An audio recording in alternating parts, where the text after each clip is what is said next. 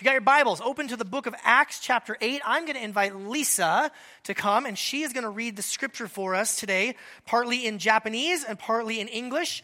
We are reminded in the book of Acts that the gospel is the good news of Jesus going out to all peoples of the world, all nationalities, all ethnicities, all languages. And so we've been having our reading in different languages each week. And so Lisa, who spent a lot of time in Japan growing up, is going to read for us, and then we'll jump in. Go ahead, Lisa. All right, can you guys hear me? Um, we're going to read Acts 8, 1 through 3 in Japanese and 4 through 8 in English. パウロはステパノを殺すことに大賛成でした。その日から激しい迫害の嵐がエルサレムの教会を襲い、人たち以外の者は皆、ユダヤやサマリアへ散らされました。ステパノの遺体は敬虔なユダヤ人たちの手で悲しみのうちに埋葬されました。一方パウロは教会を荒らし回り家々に押し入っては男女を問わず引きずり出し留め置き場にぶち込みました。Now those who were scattered went about preaching the word. Philip went down to the city of Samaria and proclaimed to them the Christ.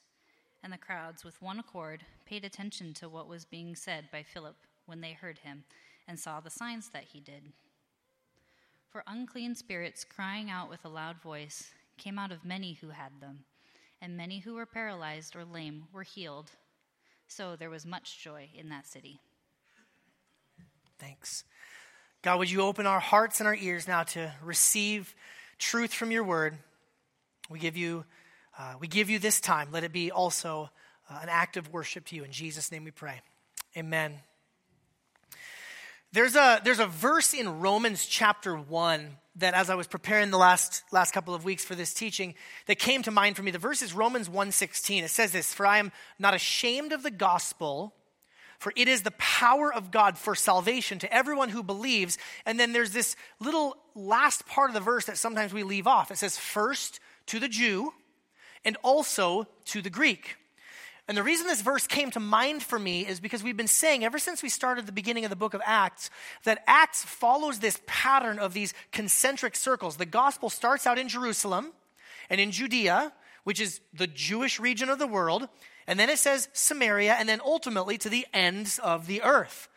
And in just uh, another chapter or two, we're going to really see the, the, the big turn, the final turn of the gospel going out to all the different parts of the world. But this verse here just seems so neat and tidy. There's the Jew and there's the Greek, or the, the word Greek, Gentile, just meaning anybody who's not Jewish. It seems, you know, category A, category B. But what do you do when there's a little bit of overlap? A little bit of a, of a messy middle, a bit of a messy transitional section. And that's really what is happening in this Samaria region. This is a transitional space. This is a transitional chapter, Acts chapter 8. And, and by the way, there's almost nothing that's like really clear cut, really neat and tidy in Acts chapter 8. It is one messy situation after another, one messy, uh, whether it's background, uh, you know, national, regional, familial background, or personal background, there's all sorts of messes. There are, there are two main converts that we meet. And actually, what's really interesting is both of these converts that we're going to meet are both kind of Jewish and kind of not.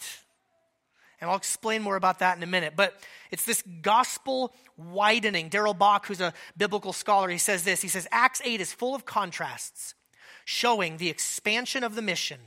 There is work in the north, up in Samaria, and in the south, Gaza on the coast. A magician and a government figure are exposed to the message, as are Samaritans and God-fearers from Africa. God is mightily at work with a wide array of people. And I might even say a wide array of messy people. And so, the big idea that I hope to really communicate to you today from this passage is simply this the Holy Spirit is not afraid of messy situations or messy people. Let's jump in. Acts chapter 8, verse 1. Saul. Saul uh, also known as Paul. That's his Jewish name, his Greek name. We're going to learn more about him next week, but he is there agreeing with putting Stephen to death. You heard about that last week. Stephen, one of the early church deacons who was in charge of helping distribute food to the widows who were in need. He was put to death for his commitment to Jesus. So on that day, a severe persecution broke out against the church in Jerusalem, and everyone, all, everyone except for the apostles, were scattered throughout the land of Judea and Samaria. Here it is. We've been told that this is what's going to happen. And even in a messy situation like persecution, God is using it to further spread the news about Jesus. Devout men buried Stephen and mourned deeply over him. Saul, however, was ravaging the church. He would enter house after house, drag off men and women, and put them in prison. Don't worry, Saul's going to get some things figured out here soon. So those who were scattered went on their way preaching the word. They could do nothing else. Jesus has died, Jesus has risen and appeared to them and now ascended to the Father. What else are you going to do but tell people this good news? Now, Philip. Now, Philip is one of the other deacons that we met. We met Stephen and Philip. We met these seven. And I mentioned to you that we hear a lot about Stephen and Philip, but the other five we don't really know about. So, Philip, we're going to zoom in on him a little bit. Philip went down to a city in Samaria. We don't really know which one and proclaimed the Messiah to them. The crowds were all paying attention to what Philip was saying, and they listened as they saw the signs he was performing miraculous signs, things that are pointing to a reality greater than what he was doing. For unclean spirits crying out with a loud voice came out of many who were possessed, and many who were paralyzed and lame were healed, and there was great joy in that city. Now, friends, in the first century, the context, if you were someone who was living in Jerusalem and you read that little section of scripture, uh, to us, we think, okay, cool, he's going out, he's talking about it, but you do not understand just how radical that last paragraph was. And it has to do with the history of Samaria. Samaria, you can read about it in the Old Testament. It's both a, it's both a city and a region. Sometimes there's other, other names like Luz or Bethel or Ephraim. It, it just basically means this area that's kind of up north of Jerusalem and, and Judea proper. Back in the time right after King Solomon, you might recall that there was a civil war in Israel. The 10 northern tribes rebelled against the two southern tribes. The 10 northern tribes known as the kingdom of Israel, the southern two tribes known as Judah. And those 10 northern tribes had one of their main headquarters was the city of Samaria. So there's a there's an already like if you're a Jew if you're a Judean living down in Jerusalem, you're already looking at suspicion with those people up there in the north because they were part of the rebellion. They, you know, they were part of the, the ones who seceded from the union, so to speak. Now, God gave them warning after warning after warning, but eventually the northern tribes were conquered and exiled by the kingdom of Assyria. We focused in the book of Daniel, if you remember last year when we were going through the book of Daniel, we focused on the southern tribes and their eventual exile to Babylon. They got to come back. The northern tribes never did. And if you talk to Jewish people to this day, you'll, you'll hear these references to the lost tribes, the missing 10 tribes, because the Assyrians took them away into captivity. Not everybody, but most of them, never let them come back. And actually, the Assyrians did this thing where they would take other conquered people and they would put them back in the land to try to mix the gene pool, to mix the ethnicities, to weaken the nationalistic bonds so that no one would ever try to rebel against the Assyrian Empire. So, what you're left with is this region north of Judea where it's the people are, it's some Jewish and some foreigners. They're ethnically mixed together. And the religion cropped up that became, it's like a, it's like a sort of weird version of Judaism, but kind of not. It was mixed with all sorts of other pagan elements. So imagine you're one of these Judeans living in Jerusalem. You're trying to be faithful to the God of the Torah, the God of Abraham, uh, Isaac, and Jacob, the God of Moses. And you're looking up to the north, and there's these Samaritans. And they're, they're mixed ethnicity and their mixed religion, and there was centuries of tension between Samaria and Judah. Like when we read in the, the Gospel of John, when, when, when there's tension between you know, the, the disciples and the Samaritan woman and Jesus going into Samaria. The, the, the point is this the point is this Samaria and, and Judah, it's, it's a big mess. And there are centuries, centuries of ethnic conflict and religious conflict. Try to stretch your imagination, if you could, to imagine a nation that had centuries of racial and ethnic tension. Just do your best, right? But the point is that God sent Philip by the power of the Holy Spirit into that region to proclaim the good news of Jesus Christ, that all are brought into the family of God. And so the point is that national or regional or family history won't scare away the Holy Spirit and can't stop the spread of the gospel. Amen? That's, that's all embedded in there when you know the history. But now we're going to zoom in on Simon the sorcerer, verse 9. A man named Simon had previously practiced sorcery in that city and amazed the Samaritan people while claiming to be somebody great. They all paid attention to him, from the least of them to the greatest, and they said, This man is called the great power of God. I did a little bit of a deep dive this week. It's a strange line I don't fully, I won't fully claim to understand it, but there's something in the Aramaic language about this claim that basically puts Simon the magician in the angel of the Lord slot for these Samaritan people. That basically they would have been viewing Simon as some sort of appearance of God in physical form. It's very strange, but it's like this is more than just, oh, he does good tricks. This is like he is some sort of divinity. They were attentive to him because he had amazed them with his sorceries for a long time. But when they believed Philip as he proclaimed the good news about the kingdom of God in the name of Jesus Christ, both men and women were baptized. Even Simon himself believed. Wow! God saved a wizard. Harry Potter met Jesus, right? and after he was baptized, he followed Philip everywhere and was amazed as he observed the signs and the great miracles that were being performed. How many of you know that the kingdom of darkness does have some power? But how many of you know it pales in comparison to the true power of the God of the Bible? So Simon is following around.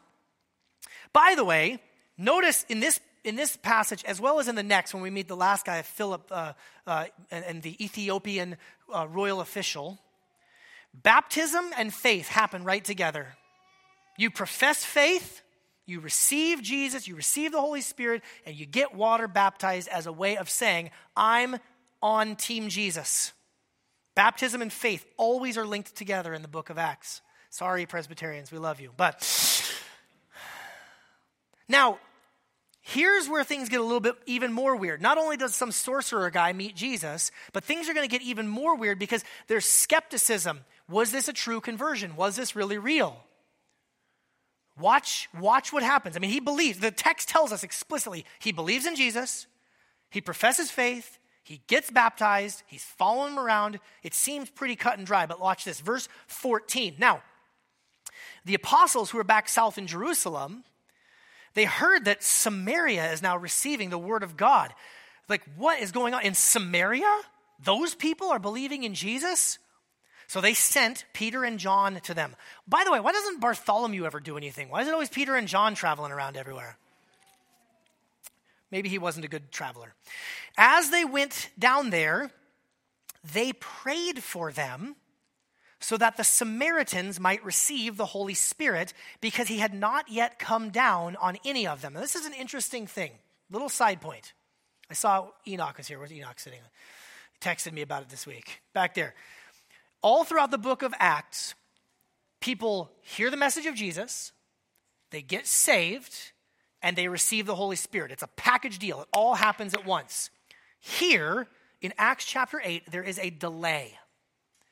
And I grew up in charismatic and Pentecostal type of churches, and this passage was used as one of the justifications to show that there's this like totally separate experience. You get saved, and then sometime totally later, you receive the Holy Spirit. The, the problem is that's just completely inconsistent with the, re- the pattern from the rest of the book of Acts. And not to mention the writings of the Apostle Paul himself, like in Ephesians, talks about the day you believed, you were sealed with the promised Holy Spirit. So Enoch had texted me, like, what's the deal with this delay here? And again, I just chalk it up to the absolute messiness that existed between the Jews and the Samaritans. You're sitting down there in Judea, and you start to get word, oh, yeah, yeah, of course they believe in Jesus. They've been, they've been yanking our chain for centuries. They've been completely messed up. They don't believe the right things. They don't worship on the right mountain. They don't do, there's all sorts of stuff wrong with those Samaritans. So, yeah, of course they're going to take Jesus and they're going to, you know, mess that up too. So, God providentially delayed the giving of his Holy Spirit until the apostles themselves could get there, could be a part of this, because it's just Philip, it's just one of the deacons. It's not one of the apostles that walked with Jesus Christ himself. The apostles show up, nope, this is genuine, this is real. Holy Spirit, sick them. Boom, it's real now. It's just another weird mess. I mean, just there's nothing clean cut in chapter 8. So far, we've got Samaritans, that's already messy. We've got a sorcerer meeting Jesus, and now we've got a delayed giving of the Holy Spirit. We're not even done yet.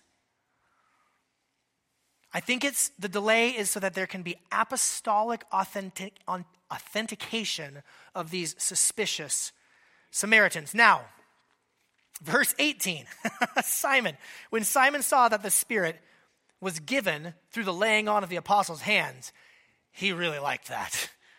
So he offered them money, saying, Give me this power so that anyone I lay hands on may receive the Holy Spirit. Now, if you know Peter, what kind of response do you think Peter's going to give to our new friend Simon?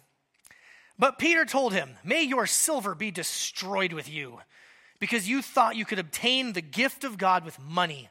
You have no part or share in this matter because your heart is not right before God. Therefore, repent of this wickedness of yours and pray to the Lord that, if possible, your heart's intent may be forgiven. For I see that you are poisoned by bitterness and bound by wickedness. The ever so subtle Apostle Peter delivers his rendering on the matter. Now, Peter is hard on him because Peter didn't know him from the beginning. Philip is the one that had the opportunity to introduce him to Jesus, to lead him to faith in Jesus. I think that Peter is particularly hard on him and, and, granted, it's a really terrible thing to do. That's a crummy thing to do. To say, let me pay you money so that I could control the Holy Spirit. How many of you know that the Holy Spirit does not let us control him? We are compelled by the Holy Spirit. And if you ever are around leaders or Bible teachers or people who claim that they can control the Holy Spirit, run because that's just not the true power of God. The Holy Spirit is the one who compels us. We set our sails, but he is the wind that blows and moves us. So Peter was right to rebuke him, but, but some come along and say, well, is he even really, is this Simon guy, is he even really saved? Is he really even a Christian? I mean, this is such a harsh rebuke. You have no part or share in this matter. But what does Peter do? Peter calls him to repentance. Repent of this wickedness of yours and pray to the Lord that, if possible, your heart's intent may be forgiven. What does Simon say? Pray for me. Pray to the Lord so that nothing you have said may happen to me. Friends, maybe I'm just being overly optimistic, but that seems like some sincere repentance. Genuine trust in Jesus, baptism, really messed up motives. How many of you have ever known someone, or you yourself, when you first met Jesus Christ, you didn't have everything sorted out? How many of you have been walking with the Lord Jesus for decades and you still don't have everything sorted out? You'd better raise your hand because this is church and you have to be honest, okay? I have been walking with the Lord since I was a young child, genuinely came to faith around the age of five, was baptized at the age of seven. And I look back on those years, it was simple, childlike, but it was real. And even now, walking with the Lord for decades, being raised in a Christian home and, and in, in, the church, I still look at my own heart sometimes and just shake my head with fear and with disgust and with sorrow that it's still such a mess in here. Anyone with me? But the good news of the gospel is that personal sin and even mixed motives won't scare away the Spirit and cannot stop the spread of the gospel. Now,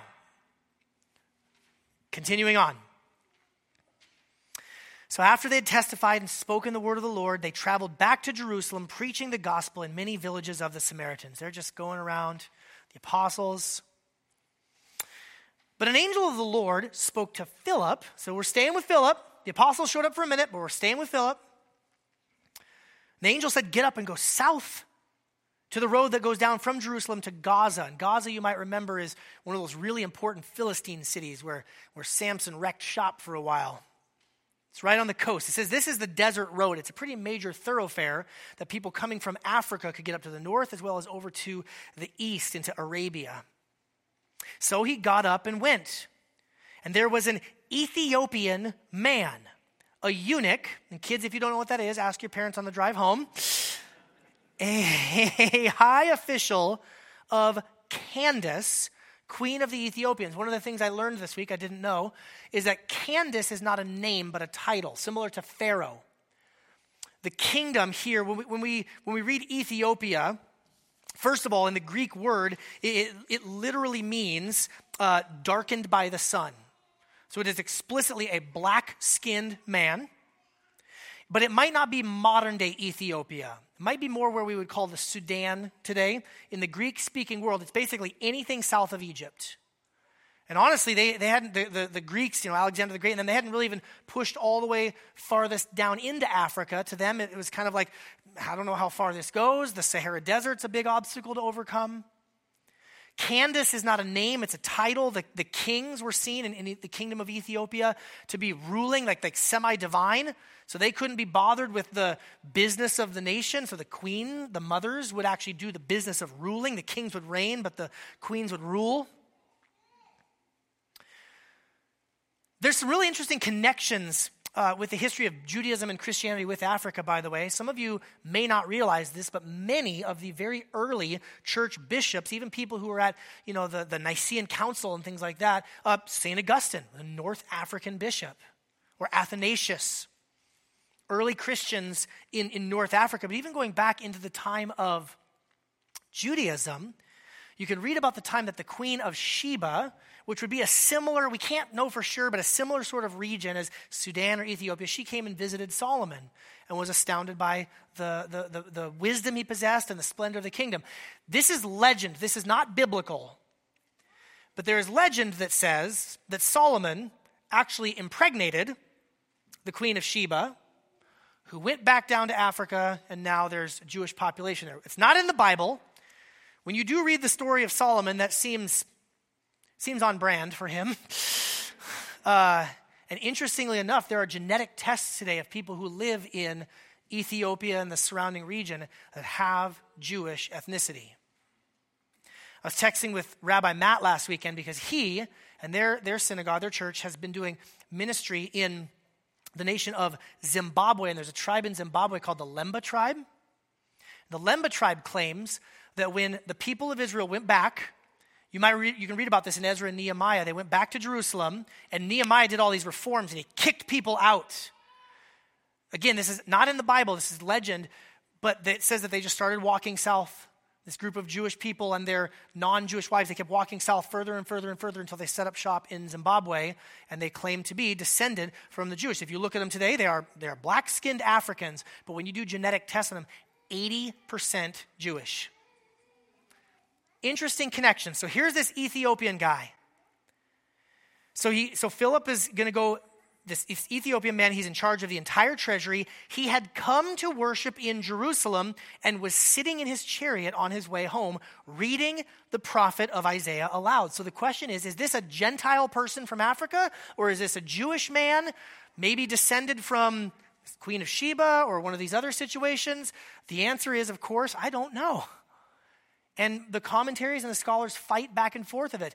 I am convinced that either way, I am, well, I'll say it this way I am convinced that he is ethnically both African, Ethiopian, and Jewish.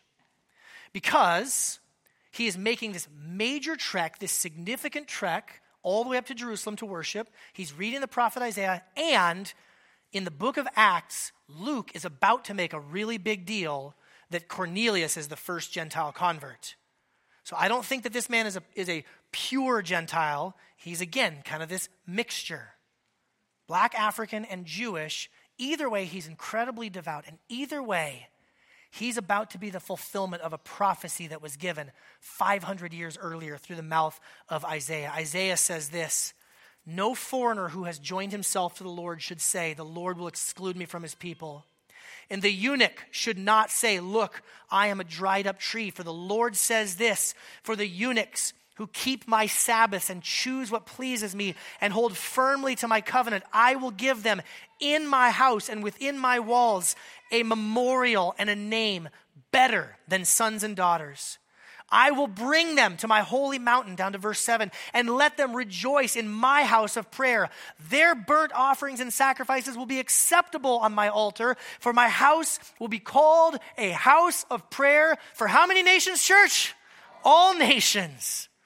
This is the declaration of the Lord God who gathers the dispersed of Israel. I will gather to them still others besides those already gathered. In addition to the, the ethnic and national implications of this, the idea of him as a eunuch verses in Deuteronomy would have meant that he would have been excluded from full participation in temple worship. But God, through the prophet Isaiah, promised that a day would be coming that, that no more would physical issues or, or ritualistic things like that separate people from their God, that all would be welcomed in. And this is about to happen here. The Spirit told Philip, verse 29, go join that chariot. When Philip ran up to it, he heard him reading the prophet Isaiah and said, Do you understand what you're reading?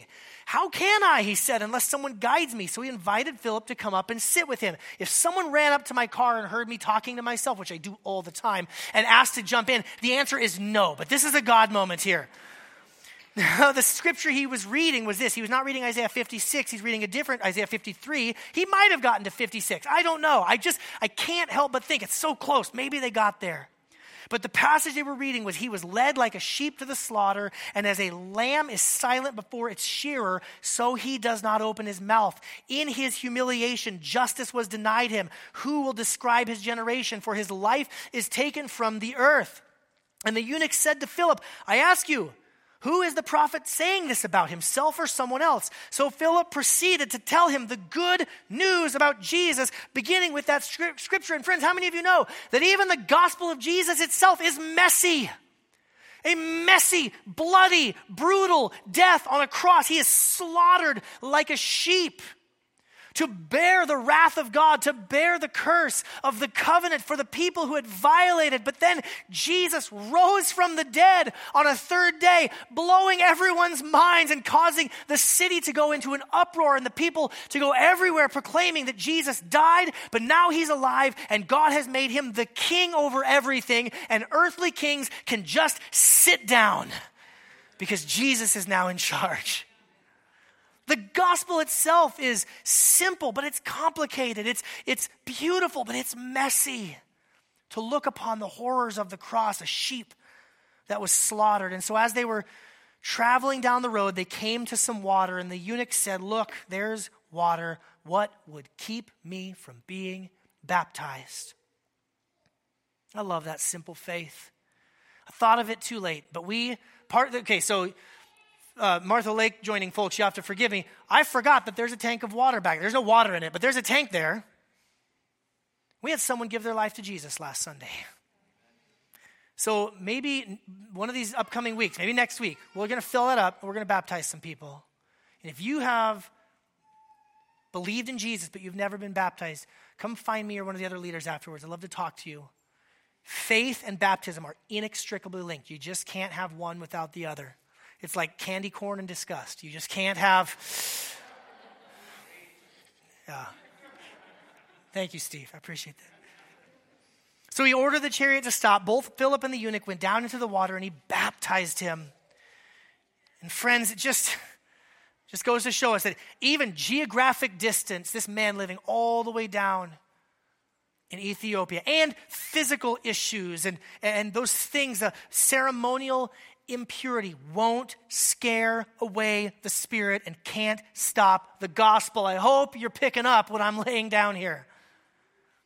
Finishing this up, verse 39 When they came up out of the water, the Spirit of the Lord carried Philip away, and the eunuch did not see him any longer, but went on his way rejoicing. Philip appeared in Azotus, and he was traveling and preaching the gospel in all the towns until he came to Caesarea. And we're not going to hear from Philip for a while, all the way until Acts chapter 21. He's there in Caesarea. Apparently, he's found himself a wife that he really likes because they have four kids, four daughters. I like Philip. I have four daughters. Man. Now, real quickly, again, where is Myung in the room here? Myung, this is like one of Myung's favorite uh, passages, one of our deacons on staff, because he thinks this is about teleportation. okay, I'm just going to lay out some evidence. You can argue about it in your community groups this week, okay? On the surface, the reading of Philip was carried away and he appeared might not be the best translations of the English word. The word carried away is like a forceful moving. It's the same word in the Greek that's used when the soldiers came to arrest Jesus. They carried him away. It's a forceful, like, go.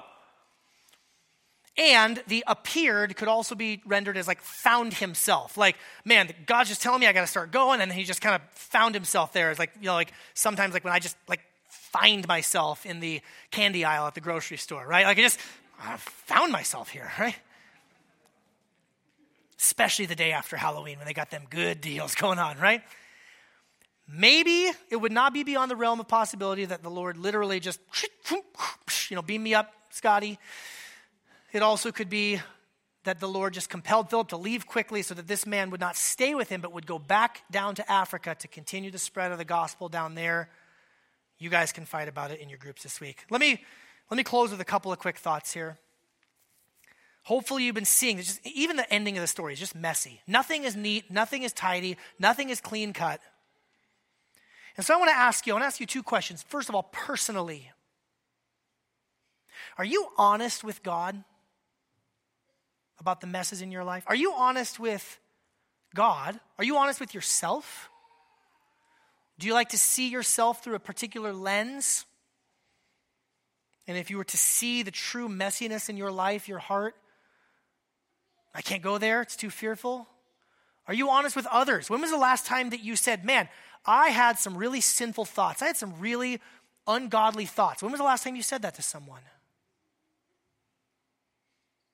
For those of you who are here today or you're listening online and you're not a Christian, you're not yet a believer in Jesus, you might be under the false impression that you've got to somehow clean yourself up before God will accept you. Friends, there is nothing that could be further from the truth. And I just read you a bunch of stories in Acts 8 to back up my claims. If you're not a believer, you come as you are. You come as you are. You cannot scare away the ferocious and healing love of our Savior Jesus. If you are a Christian, you might think, whether it's our church or kind of the church in a more generic sense, you've got to behave a certain way, act a certain way to, to fit in. Friends, the people of God, the family of God, has always been a messy bunch of folks. Now, I am not saying that we sit around and celebrate how much of a mess we are. Oh, isn't it great how wicked and sinful I am? No, it's awful, and it nailed Jesus to the cross. But we don't need to cover it up and clean ourselves up and play some pretend game that we've got it all together to experience the inclusion and the welcome of the family of God. Are you scared or ashamed? Are you a train wreck? Welcome. The Father is here to extend hands of grace to you. And then corporately, corporately, not just you individually, but corporately, do you believe that God could do an amazing work in our collective mess? Let me just talk about our church for a moment. I mean, there's, I mean, literally a mess. I mean, there's trim that's missing and there's walls that haven't been painted. There are rooms that, like, don't open them because something will fall over on you and crush you, right? This looks nice. All the stuff that was in here had to go somewhere, okay?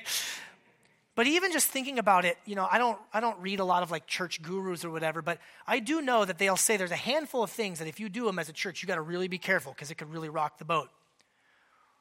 A merger, leadership shuffling and transitions, building renovation project, a move. Nobody says this, well, now they do, but you know, a pandemic. We've been walking through five extremely shaky and difficult situations as a church over the last seven, eight, nine months. New leaders coming in, leader roles shuffling, moving. You guys can't even begin to understand. Like one of those things can sometimes shut down churches. We've experienced five, and God's been faithful to us. So let's practice a little bit of grace. Or our nation. We have an election coming up on Tuesday. yes, really, Pastor Jamin. Ah, spiritual gift of sarcasm in the second row over here. You might have heard there's an election coming up. And people are saying you can't be a Christian if you do this, or can't be a Christian if you vote for that, or it's the, the downfall of Western civilization. Friends, I don't know if you know this. King Jesus is on the throne, and we're part of a kingdom that cannot be shaken.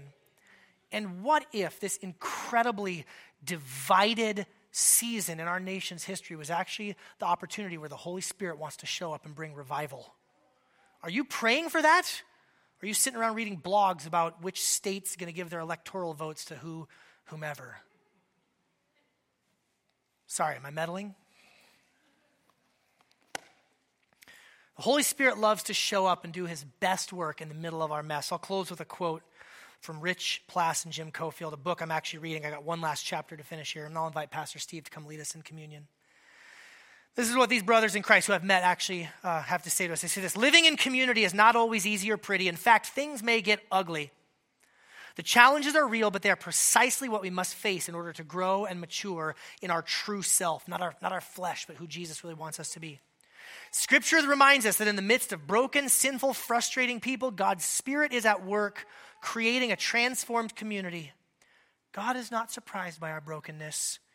His way of maturing us isn't thwarted. In fact, it is in and by the messiness that God does the supernatural work of drawing us into the likeness of His Son. The Spirit is most active when there is great work to do. Let's go to the Lord at the table and in song, celebrating the messy, broken body and shed blood of Jesus Christ. And let's bring our hearts to Him now. Lord, we thank you for your word. Thank you for this story, this really complicated and messy story in Acts chapter 8. Would you help us to respond to you with love, with faith, and most importantly, Lord, by bringing our hearts to you, being honest with ourselves, and then bringing our hearts to others. Spirit, we, we trust that you can be at work even in the messiest of situations. And so we trust you even when things look insane to us in our, in our earthly wisdom. Help us to see things the way that you see them, Lord God. It's in Jesus' name we pray. Amen.